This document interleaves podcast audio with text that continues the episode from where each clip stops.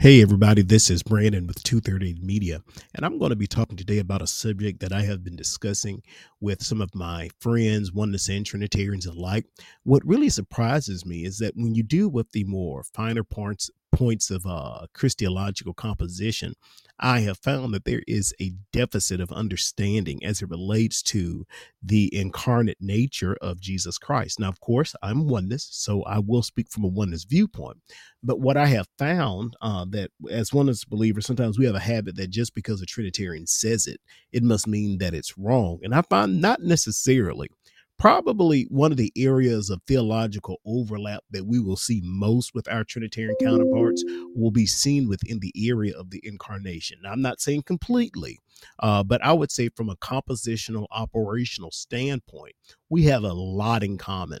And one of the things uh, that we have in common is dythelitism. Now, I know there are some variations of oneness believers who do not hold a dythelite kind of viewpoint. They almost sound like a oneness version of Apollinarianism. But for the most part, even if we don't use the language that is called dythelitism, if you listen to us roughly describe what we're saying, it's dythelitism. Uh, and dythelitism is a name given uh, to those Orthodox Christians in the seventh century who held that there were two wills that existed within the nature of Jesus Christ. Uh, as Apostolic Pentecostals, we believe this that there was a will according to his flesh, and we, usually we say flesh, we're talking about his human nature uh, and his divine nature. So we believe that entirely Jesus Christ was truly human and truly divine. It's not helpful to say 100% God and 100% man, like like one can have percentages of something.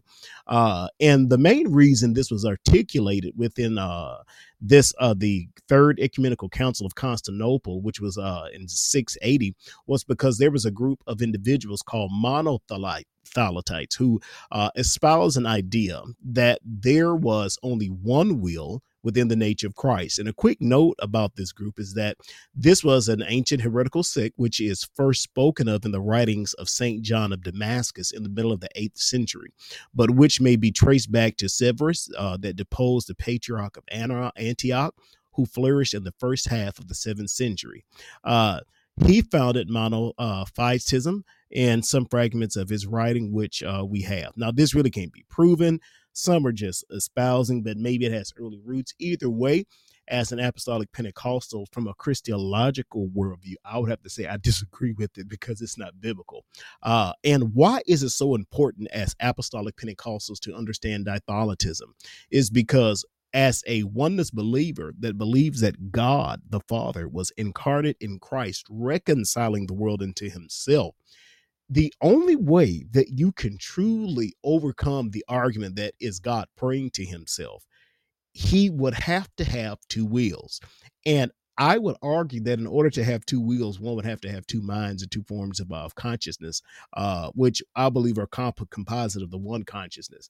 Uh, but what we, what we see here is that this uh the month uh monothelites were saying that there was only one will in the nature of Jesus Christ. That's problematic, especially when you look at the high priestly prayers of Jesus Christ when he says, Not my will be done. I believe that's a reflection of the human will, uh, submitting to the divine will. So I'm not the biggest fan of heralding church councils because I don't believe they hold any apostolic authority according to the scriptures.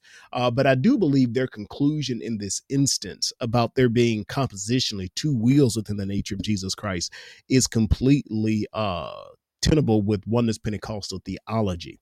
Now, the best way that I can uh explain to the two minds view because we have to accept with humility that when it comes to who Jesus was, that we're dealing with a case study of humanity that does not exist in this form in any other way.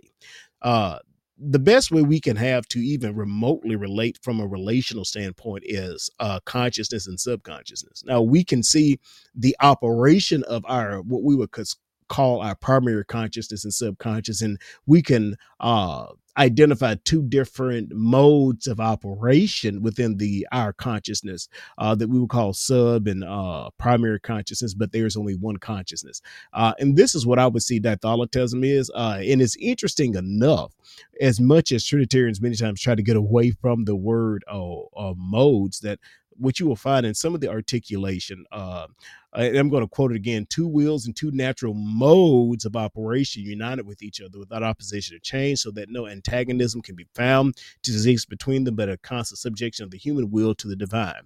It's interesting they use that word mode because mode is is, is more common to us as monotheism as uh as as they would call modalist. So I'm gonna actually I think I'm gonna incorporate the language of this because what's funny to me is that when I explain uh dythelitism to even Trinitarian apologists, they will go right forward and say that's Nestorianism. And it never ceases to amaze me because as long as they know that you're a modalist, they don't care what your answer is, it's going to be wrong even when you're quoting word from word from uh, one of their sources. And this is on my logos 10, by the way. So, hey, please let me know what you think, rate, share, and subscribe. And as always, it is the whole gospel to the whole world.